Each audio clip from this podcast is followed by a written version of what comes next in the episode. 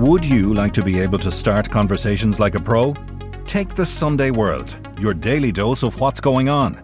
Do not consume the Sunday World if you're involved in a drug cartel, you're a politician with something to hide, or you've appeared on a reality TV show and care about others' opinions. Consume the Sunday World responsibly. Always read the stories, gossip, and commentary. Hey, it's Ryan Reynolds, and I'm here with Keith, co star of my upcoming film, If, only in theaters, May 17th. Do you want to tell people the big news? All right, I'll do it. Sign up now and you'll get unlimited for $15 a month in six months of Paramount Plus Essential Plan on us. Mintmobile.com slash switch. Upfront payment of $45 equivalent to $15 per month. Unlimited over 40 gigabytes per month. Face lower speeds. Videos at 480p. Active Mint customers by 531.24 get six months of Paramount Plus Essential Plan. Auto renews after six months. Offer ends May 31st, 2024. Separate Paramount Plus registration required. Terms and conditions apply if rated PG. Hey, I'm Ryan Reynolds. Recently, I asked Mint Mobile's legal team if big wireless companies are allowed to raise prices due to inflation. They said yes. And then when I asked if raising prices technically violates those onerous two year contracts, they said, What the f are you talking about, you insane Hollywood ass? So to recap, we're cutting the price of Mint Unlimited from $30 a month to just $15 a month. Give it a try at mintmobile.com slash switch. $45 upfront for three months plus taxes and fees. Promo rate for new customers for limited time. Unlimited more than 40 gigabytes per month. Slows. Full terms at mintmobile.com.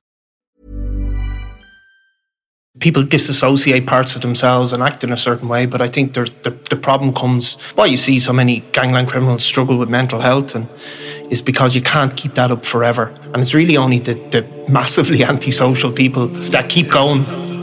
Look, it is about religion, and it, but it's also about devotion, and it's about showing it off. And, and for certainly for, for some people, it's sibling rivalry. So I'm going to have a, a bigger grave than you because I'm more successful and I'm Right. better than you.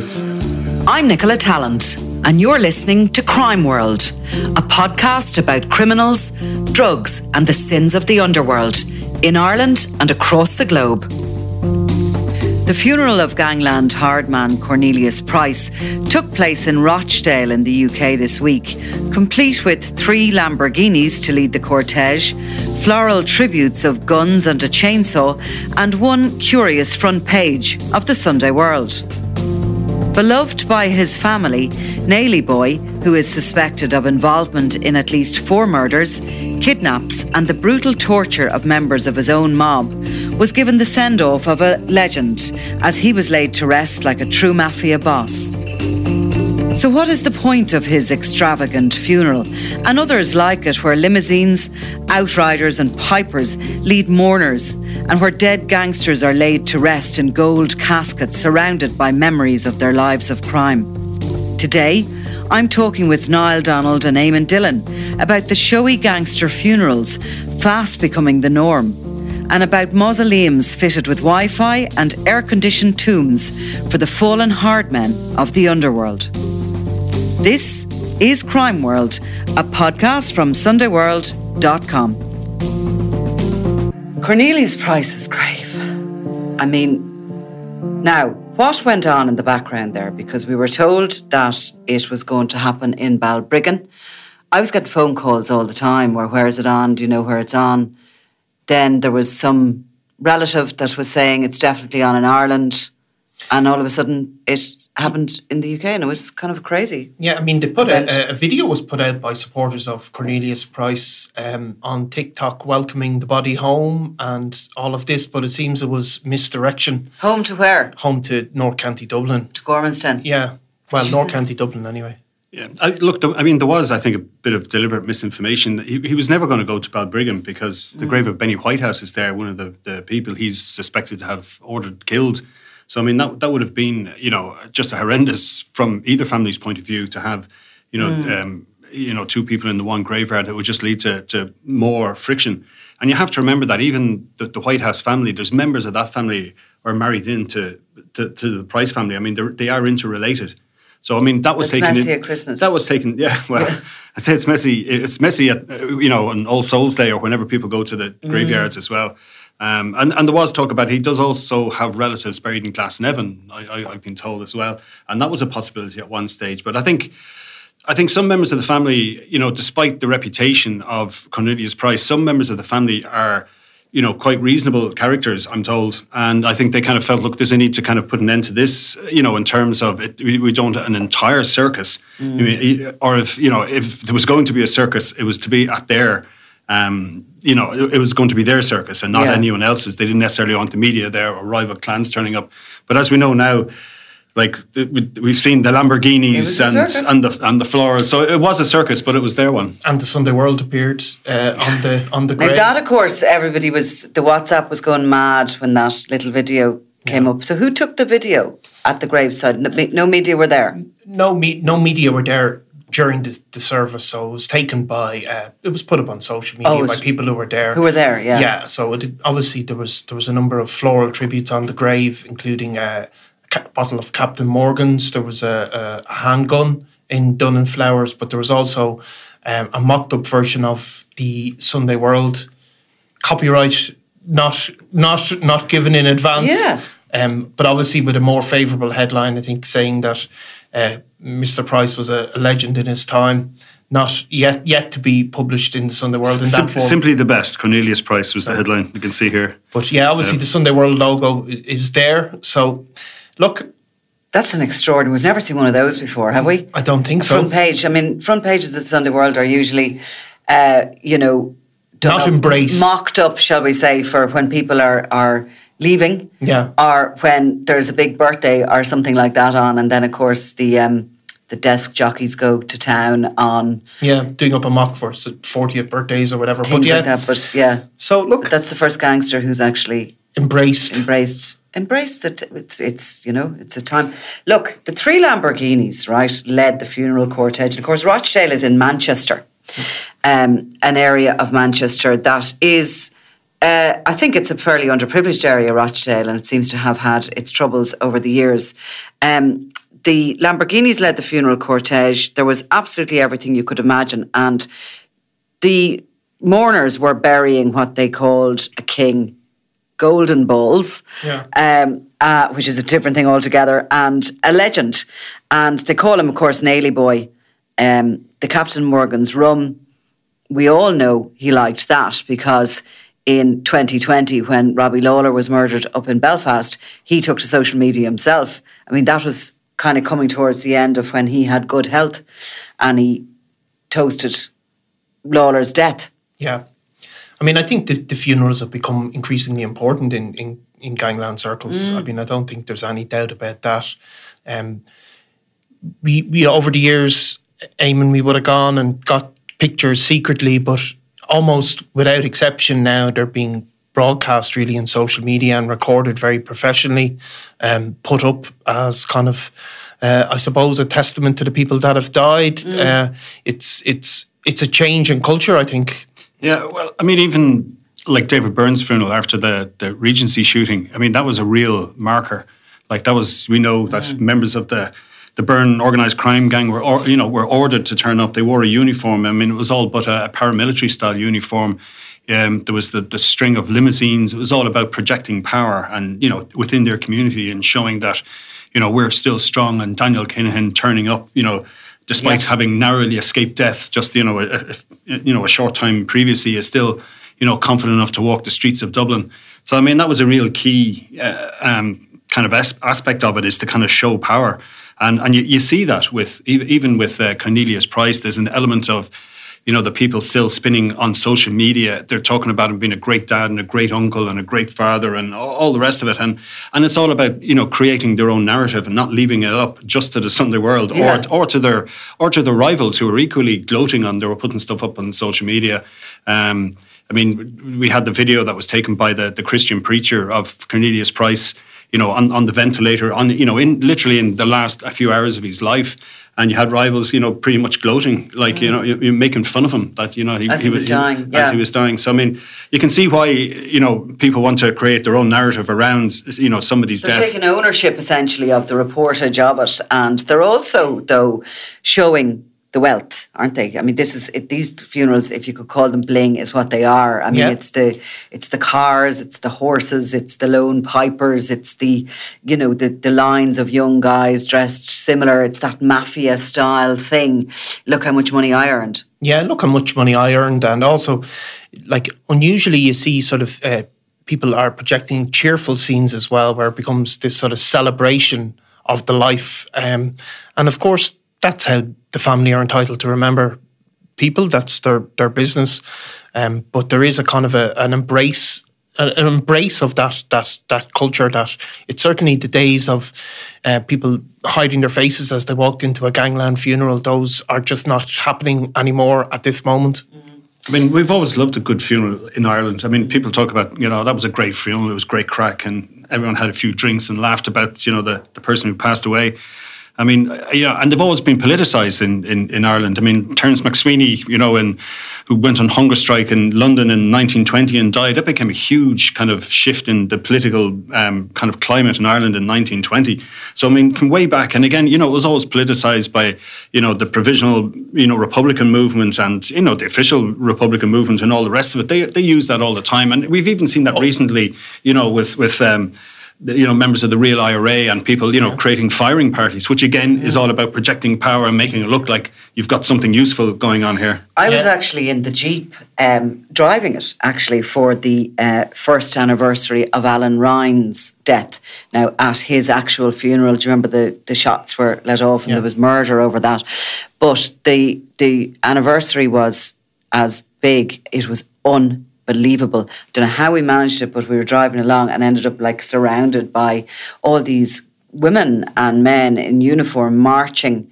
Um, obviously the paramilitary uniform or whatever, and they were all walking alongside us. We were completely engulfed actually in it, uh, but there was thousands at it. Yeah. it was quite extraordinary, and and they were remembering what they said was a martyr. Yeah. Um, it's a way I think to to get that message across. I mean, even even the funeral of Bobby Storey, who was a you know, a renowned IRA man turned peacemaker, according to some, at the very least. You know, that's a display of strength and a display of community strength. Um, yeah, like it's it's. I've been at the funerals and they're they're kind of contradictory. I remember being at a funeral in in Ballyfermot of two brothers who were shot dead, and the priest was speaking in sort of general terms about the the effects of, of gangland crime. And I remember their sister getting up, walking up to the altar, and basically saying, "Time to let that drop."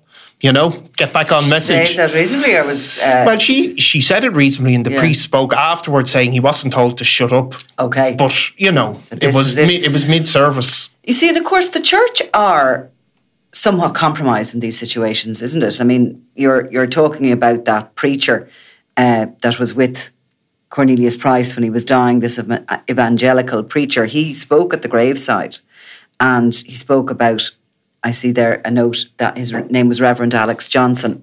he said that um, Cornelius Price's heart was changed through the compassion of God. Now, I do think his victims, suspected victims' families wouldn't believe that. He went to his grave without, I suppose, revealing the whereabouts in particular um, of the couple um, Willie Munn, Willie Munn, and his his girlfriend Anna Verslave. Yeah. Um, well, he's been in a coma since late 2021. Mm. So, like, I mean, if he's doing any religious conversions, like, you know, it happened in his head. I, you know, I mean, look, it's a bit ridiculous to, to have come out with that. And I think, um, you know, I, I, spoke to Willie Munn and, yeah, I mean, he took a, a, fairly Christian point of view. He said, well, let's hope he has converted. But he said, I don't think that's true. He yeah. doubts it very much. And I mean, and they're very much still left hanging. I mean, they're, they're a, a family left grieving.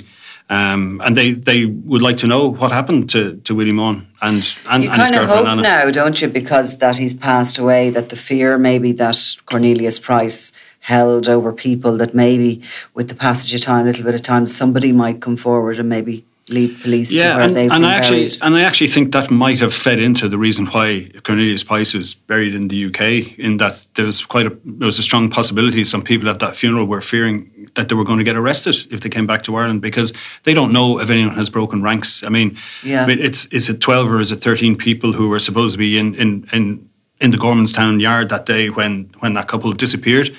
You know, um, they're not all close relatives. Mm. Some of them are, are, you know, they're they're less closer than others, um, and they're not really part of the gang anymore. So there has to be a real fear that some of these people are going to break and start talking. So I mean, it, it's quite possible that was you know a factor and, and another reason not for coming back to Ireland. And Anna was pregnant as well. I mean, the murder of a couple is highly unusual. You know, at any time. Um, what what was the kind of circumstances behind all that, or suspected to be? It, well, look, I mean, the, the, as Willie Munn's, as his, father Joe explains it, um, they had he basically wanted out, um, and they'd been living in a in a trailer in that yard in Gormanston and more or less had kind of said, like, we're, we're getting out of here, we're going back to Tallaght to live there, and going to start a new life, going to settle down with Anna. I mean, look, it, like Joe says himself that, you know, Willie was no angel, as he puts it. Uh, he was part of the, the, the Price McGuire gang, and he was involved in, you know, like it is believed that he was he was involved in you know acts of intimidation and some acts of violence, um, but that you know Joe is adamant that they had wanted him to take part in murders and he refused. And it was it was for that reason then, as he you know on the day that they were due to leave and due to be picked up, they were they disappeared, were never seen again. The, the, the theory is is that they were beaten to death with hammers. Um, both both couple that she couldn't be left alive either, um, and that their bodies were disposed of. And, and there's various theories as yeah. to how they were disposed of. An issue they were talking about they were dumped in water. And now there's theories that they were buried in various locations. They were or whether or not they were dismembered or you know, I mean, look, there, there, I mean, there's a there's a huge amount of, of speculation as to what happened, but there are people out there who know. Uh, like Cornelius Price isn't the only person who had that secret. That story alone is, you know, a measure of how terrifying that gang and under Cornelius Price's rule were, and you know, obviously there's there's remnants left. Just because he's di- dead doesn't mean that uh, the others won't continue to associate with one another. But I mean, it's such a disconnect that story from the guy who is so loved by his family and he's buried in this way and he's called a king and a legend and all these things. And you find that I think a lot in gangland when you delve into these individuals who are you know, so feared. And then they have this other total side to them, which is yeah. a loving family and, and like a father or a, you know, a husband or a really loyal parent. I mean, I always remember people people that I knew and and people that I spoke to uh, talking about Paddy Doyle, who was probably the most feared criminal in Dublin's underworld, uh, associate of Fat Freddie Thompson and Gary Hutch and, uh, you know, very high level criminals suspected of a number of murders. And I all spoke to people who always said he was so quiet and sort of shy and nice and always had a kind word. And even April Collins, uh, during her when she was giving evidence, and she spoke about Jared Dundon and her being over there in Spain with him, and saying, "Oh no, he always tried to inter- intervene if Jared was bullying me or anything like that." Paddy Doyle did. Yeah, he tried but, to up for her he tried to stick up for. However, people will tell you the other side that he yeah. was absolutely cold ruthless, and cold, and violent. So people can, of course, it's no surprise. People so they can kind sides. of, I suppose, compartmentalize what they do in their lives as a gangster to how they behave as a family. I think, though, over time, the, can people disassociate parts of themselves and act in a certain way. But I think there's the, the problem comes, and why you see so many gangland criminals struggle with mental health, and is because you can't keep that up forever. Mm. One side tends to interfere with the other, and it's really only the, the massively antisocial people with that keep going. Well, I, I think you figure out your own kind of um, structure for justifying what you do. And a good example of that was the the N7 funerals. You remember the three men that were killed in a stolen car, drove into a head-on crash with a truck at Citywest. Um, that was, I think, Dean McGuire was kind of the main funeral. There was quite a lot of controversy at the time. I know that a lot of talk radio going on about it. Um, and it was like the family or the people who were you know, at the funeral, the mourners, not necessarily the family, but the, you know, their supporters were very much normalising, you know, what he did did for a living, which was a prolific burglary gang, is yeah. what they were, and they had, you know, symbols of his life, which we all know, we often see in in, in at a funeral in Ireland, and somebody brings up, you know, you know, symbols of your loved one's life and it's a football shirt and it's a you know and, and, a hurley and and maybe I don't know something to do with you know horse racing or yeah. something like that if you're in Kildare but in this case it was a torch a screwdriver cigarettes a hat newspapers keys he's he's uh, Canada Goose jacket and a reg plate yeah. So I mean, the idea and, and like and these were these were like giant outsized kind of screwdrivers using for basically breaking open window locks and getting into properties. So they were celebrating these like so they were proud they enough to yeah. you know to bring these and and these were brought to an like these were the floral tributes that were brought to the altar. Yeah, yeah, and there, there was, yeah, there, there was, both. it was actually mm. both, yeah, yeah. Mm. Right. So I mean, I suppose so. We're back there slightly. The church and the priests being slightly compromised by all this in some way. I mean, what rights or rules do they have? I know Archbishop um, Archbishop Diarmuid Martin at one point suggested that a ban on gangland funerals was something that should be brought in, but said it was just too difficult to police because it was up to the individual priests. And you have a priest in a church, and I mean, it, they, they are scary people that Absolutely. are coming in and, And I mean- demanding you do this. And, you know, you'd be very brave to stand up and say, I'm sorry now, but you're, you're having none of this. You can take your screwdrivers and your, your reg Mm. plates and you can replace them with something more Christian. You're presuming a priest knows as well that the screwdriver could be implicated in for some other. Yeah. I mean, if other look, I mean, in fairness, like if somebody was a well-known electrician, I mean, no, I mean, you're laughing, but like it's, it might have happened, I you know. know, yeah. I mean, there could be le- legitimate reasons, but even, but like as well as that, like there was some wild behaviour that was associated with those funerals, which you've seen since Mm. in other cases, like you know, young young kids on scramblers, you know, doing wheelies, Yeah, like I- on the public roads, I you know, and it's crazy stuff. Like you know, it really Yeah. is. But that's a that's an, a, a constant feature now. The kids doing doing on the scrambler bikes, doing skids and stuff like that, and some cars as well. I mean, we've seen that most recently at a funeral in Ballyfermot that there was a flashpoint and there was a confrontation with the Gardaí. Um, we saw during James Whelan's in the advance He's of James one I want to funeral. talk about, James Whelan's funeral, because I mean that really was a different level. Yeah. you know, and in a way.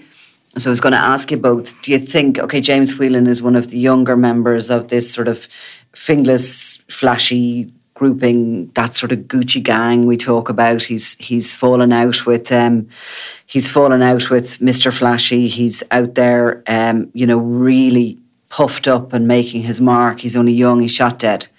Um, he's buried in a gold coffin. There's professionally shot footage of the entire funeral. Uh, you know, professional shoot like shoots as in Yeah, so camera there's stuff drone, is expensive. yeah, You know, it's expensive to put that drone together. Footage starts Yeah. off with drone footage, and the family are are uh, very close up uh, pictured as the as they're carrying the coffin. They've almost a starring role in this, which has 100%. become a, almost a movie Yes. of the funeral. Yes, and you know there would be huge expense involved, and again, I think it's trying to um, reclaim the reputation um, of the person that shot dead, and it's also to the, the, the, that element of celebration becomes a big part of it because you could see in the aftermath of James Whelan's burial, they had a, a cardboard cutout of him. Um, as in the, they were having drinks afterwards, as most people do at funerals, but they had a cardboard cutout with him, and people were dancing with That the cardboard not cutout. like what most people do, though. No, no, I that's- don't know that's- if I've ever been at a funeral with a cardboard Yes. cutout of the person who's Not buried. yet, not yet. Not um, yet. But yeah, so I mean, that's in, it- it's it's a kind of an embrace uh, of that. That I mean, is, yeah, we've seen it with like other Irish families uh, who who aren't involved in crime, where it's been stepped up. Like you know, like there was a relation of um, celebrity Paddy O'Doherty's, um, you know, and they had a funeral in the UK, and there was ten Rolls Royce. Like hired to bring mourners along. I mean, there, there was another guy recently. They hired stunt planes to trail like the, the Irish flag tricolour uh, over over the funeral home in smoke. And then before he left Liverpool, it was actually a banner in his name. You know, you're a legend.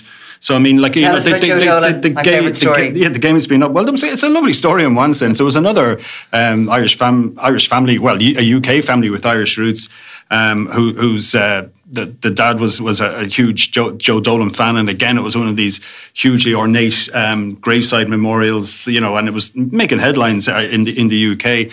But uh, one of the one of the little features on the grave was actually a, a jukebox with a Joe Dolan uh, CD, so that anyone who came to pay tribute to, to Big, Big Willie Collins, I believe is Collins, his name. yeah. Anyone who, who came to, to pay tribute could listen to Joe Dolan sing. solar powered So- as well. So it was, mean, it that's was actually, amazing. uh, yeah, Yeah. it was actually. Uh, So was it that left there forever? Yeah. So there's no one nicked yeah, that? Yeah. No, solar powered. A solar powered Yeah. jukebox. Yeah. No, it's a small, you know, it's a, it's a small little, I, I guess, a CD player. Well, it's a big- you know, big- such. Screwed to the ground. I'll have to look at it again to see if it is, but it's built into the marble. It's built into the massive. built into it, yeah, yeah. Built into the massive marble Yeah. uh, thing. And these these marble like graves are Yeah. cost a fortune. Yeah. Um, obviously the um, in Wexford Cemetery there where where Fat Andy Connors is buried.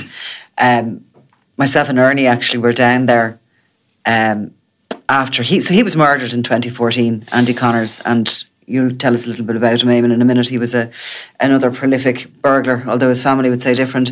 But he was shot dead in the house in Saggart and uh, died in his wife's arms. And he was buried down in Gorey in the cemetery. And I think it was kind of some months afterwards we realised that they were going to go for something big and ornate. He was buried in like a, a gold plated coffin um, with a Rolex on his arm that was worth God knows how much. And um, they sort of did celebrate the money he had made through some horrific crimes really over the years. But anyway, myself and Ernie went down a couple of months afterwards to see what they were doing with the grave. Maybe it was coming up to the anniversary. And as we were at the graveyard, there was this crane, okay? And I thought, what are they doing? And I looked and they were winching a about 12 or 14 foot statues of Jesus, Mary, and Joseph across the graveyard, right? Onto his like onto his uh, marble tomb. Yeah. And I mean, we just got there for it was just an extraordinary vision. I think we ran the photographs of the Yeah. thing, you know, them being winched across.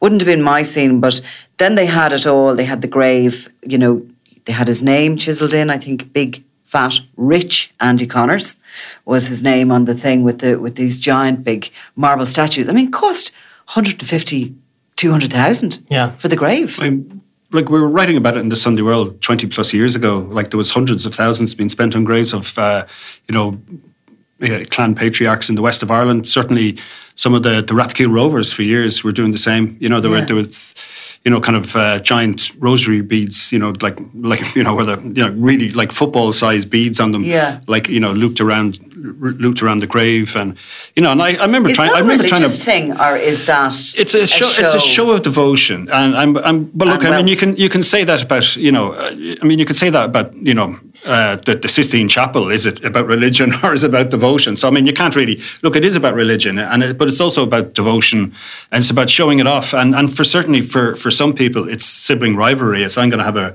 a bigger grave than you because I'm more successful and I'm Right. better than you, or I'm held in better esteem. So th- that goes on, and it's not limited. Like that's if you go to if you go to graveyards, you'll find 200 year old Celtic crosses like that are 10 foot tall. That was put there because some some local merchants like didn't like the fact that the the you know the born into wealth aristocracy used to look down on him. So he, at least in death, he was going to have the biggest cross in, in the cemetery. So I mean, there's an element of that There always That- went look, on. we like, we, you we built we built. Uh, uh, if you go to Glasnevin, you'll see all the Patriot dead have elaborate mausoleums built over them, and I suppose from our perspective, you know, that's justified. But maybe it's just a lack of perspective that we have. You know.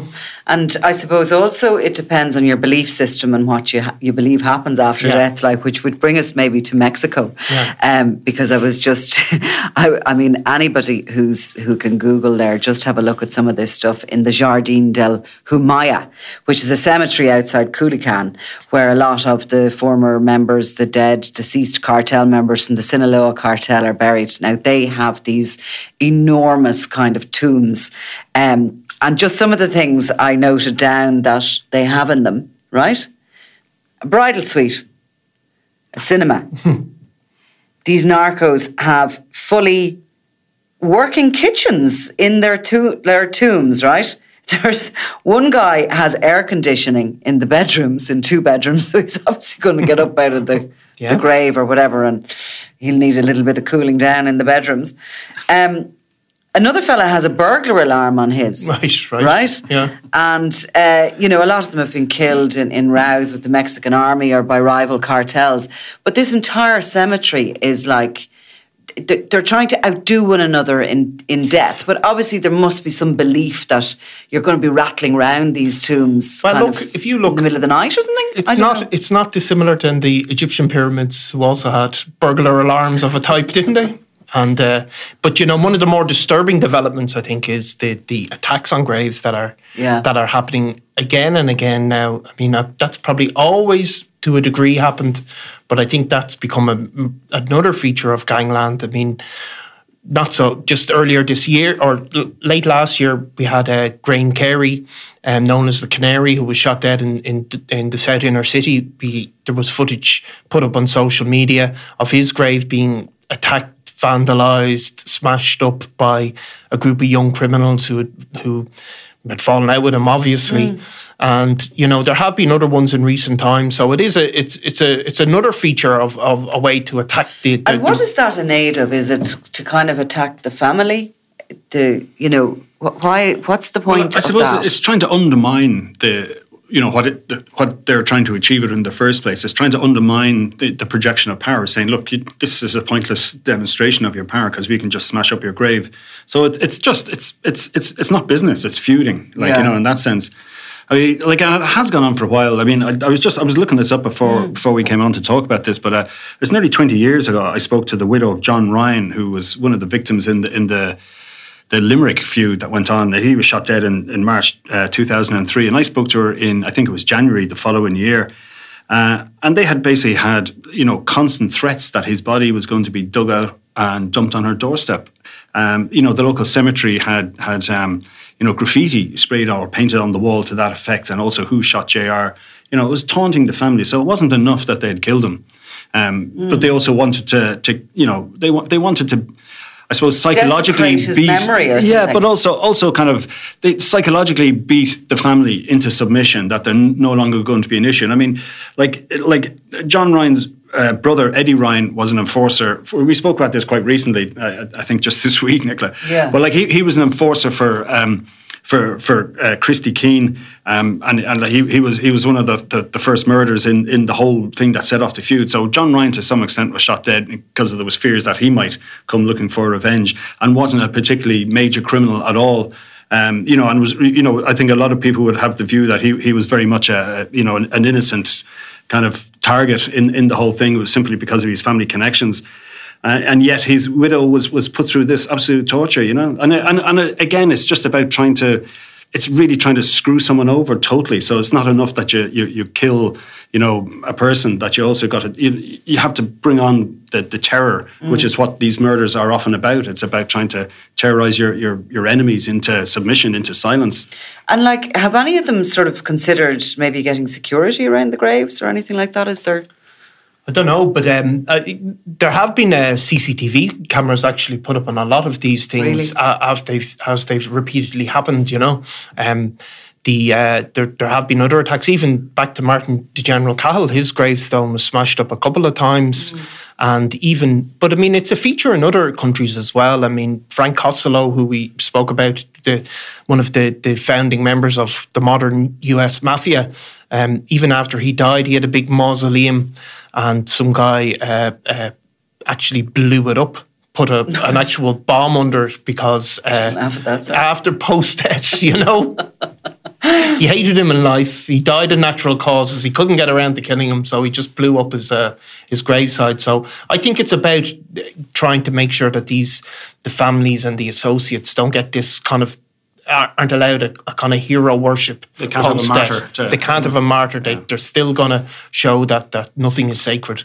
I, I, think though at the, at the at the other end, I think of, of some of the criminal feuding that goes on. The reason why in some cemeteries and some some uh, graves are attacked, it's simply to cause economic damage to somebody you know can't really afford to replace. Mm-hmm you know, 50 grand's worth of marble, so you smash it up. And I mean, we've seen that like quite recently in, in the Midlands and in Ennis, you know, where uh, there was graves smashed up, and then there was another another one. A lot of uh, combustible material was put on put on the grave and set alight and filmed at night. Um, you've you had you know a, a, grave in in Mullingar that was broke, broken up on the orders of Owen Maguire mm-hmm. on the basis that you know a relative of that person had made some kind of insult about him being a cripple you know, as we know, he's paralysed and in a wheelchair since he was shot by Robbie Lawlor.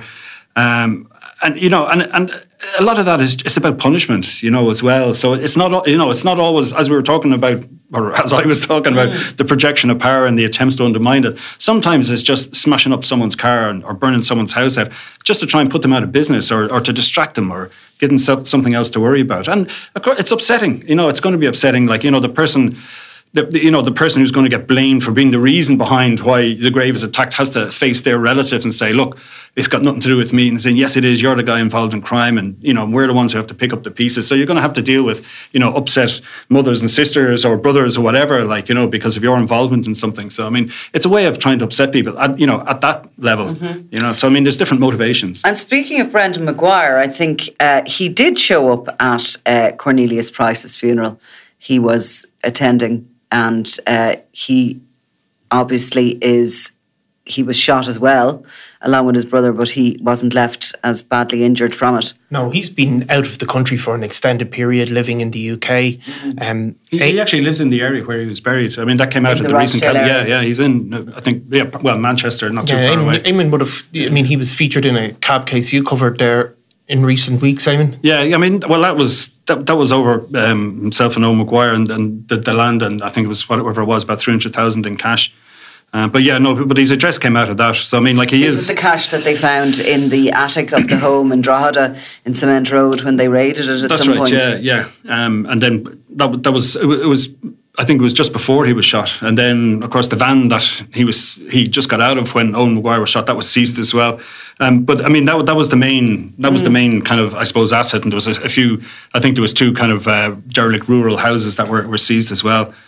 But but I mean they went through the whole. Um, Was Cornelius Price ever targeted by the Criminal Justice Bureau?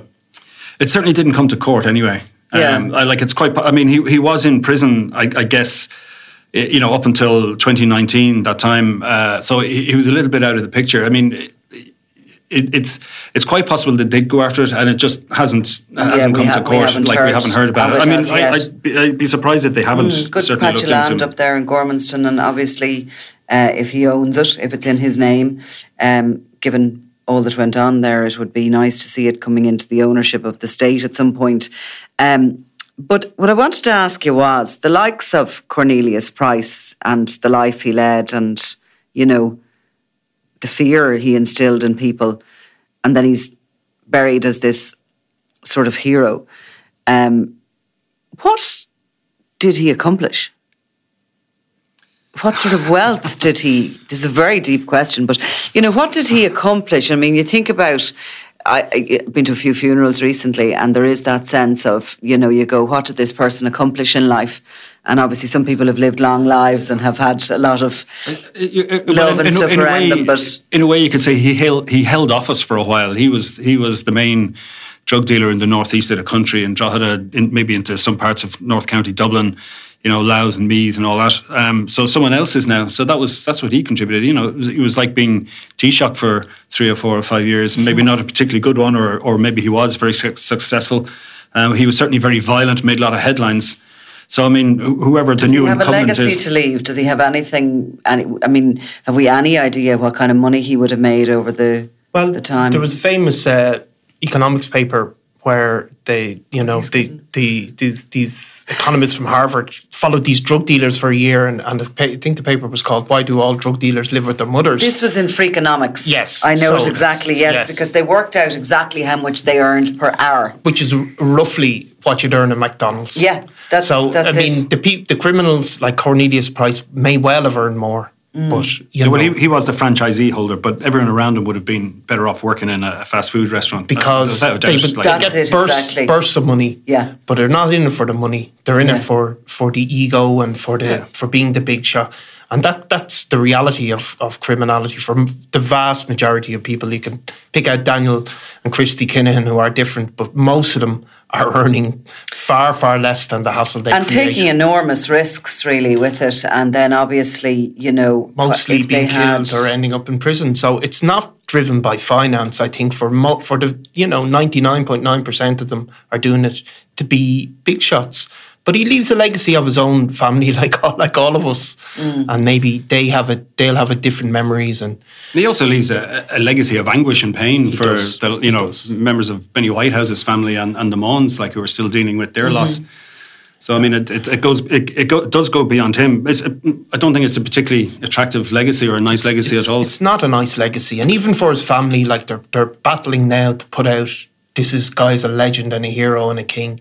But even in that, you know, they're having to read posts on social media, posts in newspapers, you know, not allowing that reputation to be to be uncontested. So they leave a, a, a legacy that is is is dust. Is that what the, the phrase is?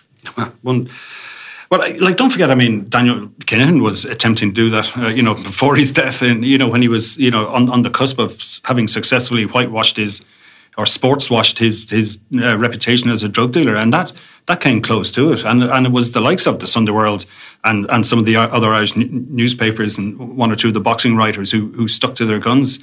and you know made sure uh, that that uh, that the you know Kinahan wasn't getting a free ride publicity wise, and it did knock him back a bit. But I mean. I mean, the real thing that knocked him back, of course, was, was the, the, U.S. sanctions. Yeah. I mean, Yeah. which was the guards working behind the scenes, like you know, lobbying for this. Absolutely, yeah, and and calling out to them. I suppose, in a way, the a funeral is the one time that gangsters are guaranteed to be, you know, Uncontested. No, they're, they're, they're going to be photographed, they're going to be in the media. Yeah. That and when they're in court. There are two Yeah. times that they know for sure that, you know, there's going to be some media attention around them. And, you know, in a way, I wonder, is that a little bit of it as well? Is it is it not just well, I for think, fellow yeah, I think they show it- a message. If you look at, we're spoke, speak, spoken about David Byrne's funeral, Mm. like the display that was put on there, Daniel and Christie Jr. But flying back. that was a media event, essentially, that was as a media well. event, It and it contrasted very directly with the Hutch funerals that occurred at the same time, Mm. which were deliberately wound down, low key. No, none of that display. Of well, they really didn't want to to, to Mm. put on that display of show of power and strength. Obviously, because of they were under such threat and fear. Um, where where da- the David Byrne funeral was the opposite sign, Mm. and you know that I mean I think that's the last was it the last time Daniel and Christie Jr. were in the country or, or in or around that time It was anyway. the last time.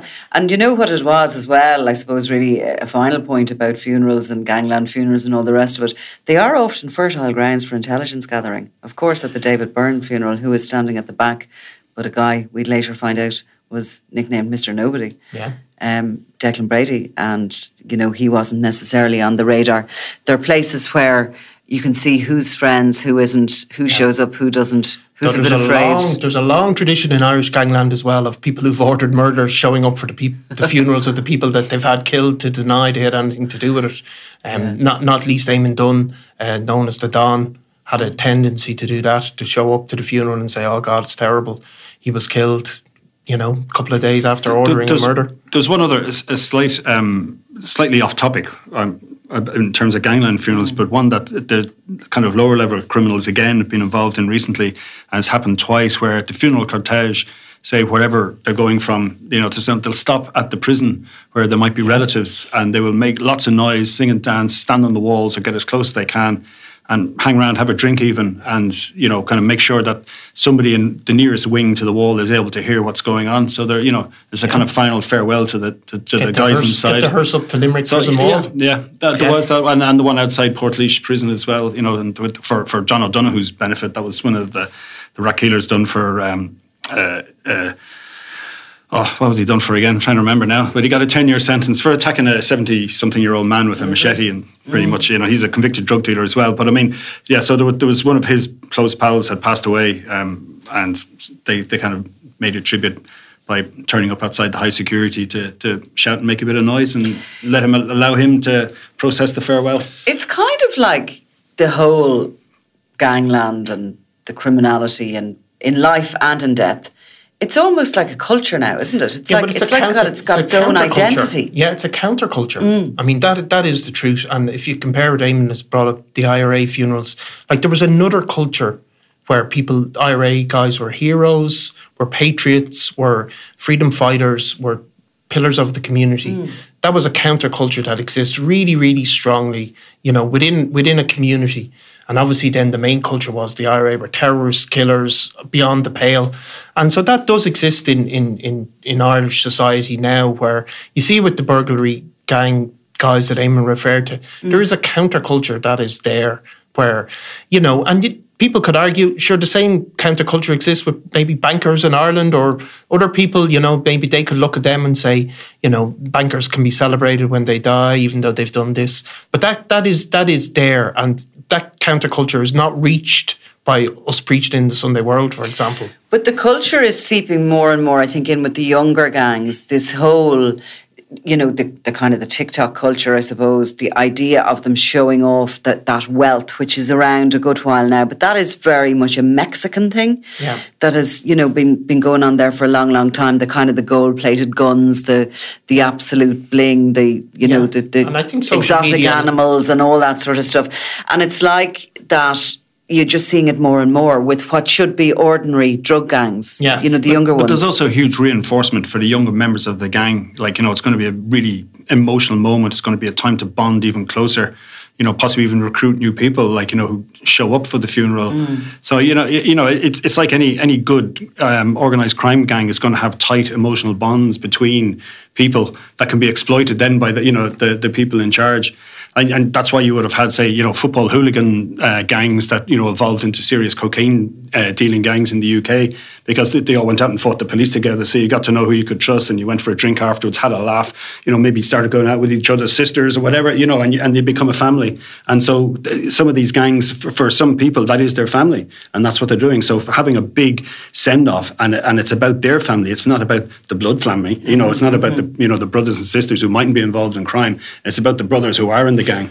But I think social media allows that counterculture to to to display itself, Mm. broadcast itself, and to stay in internal, like echo chambers they're talking about, you know, with QAnon or anything else. You know, social media. They're means that owning their own counterculture more so than in the Yeah, past when it was the media was looking at what be- it was and, exactly. and it had to be reflected. They were reflect. Now they can. It can be self-contained. yeah, You know. yeah.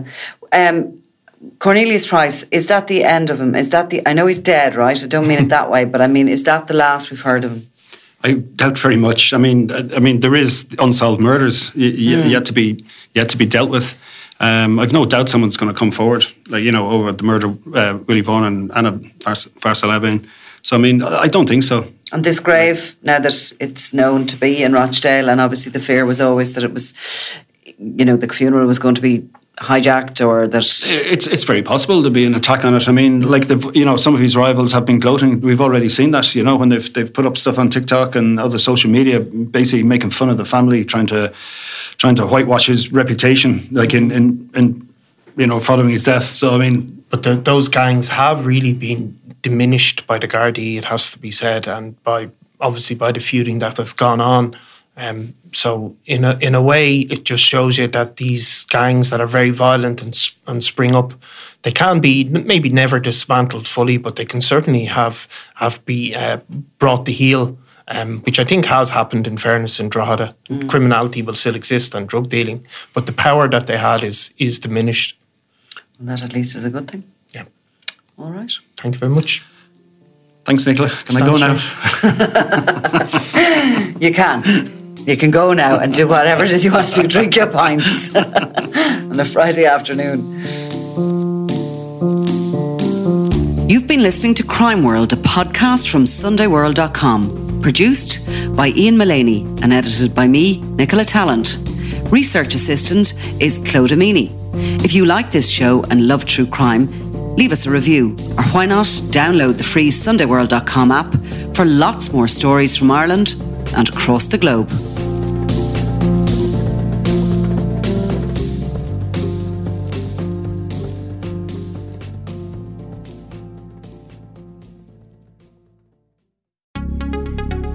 Would you like to be able to start conversations like a pro? Take the Sunday World, your daily dose of what's going on. Do not consume the Sunday World if you're involved in a drug cartel, you're a politician with something to hide, or you've appeared on a reality TV show and care about others' opinions. Consume the Sunday World responsibly. Always read the stories, gossip, and commentary.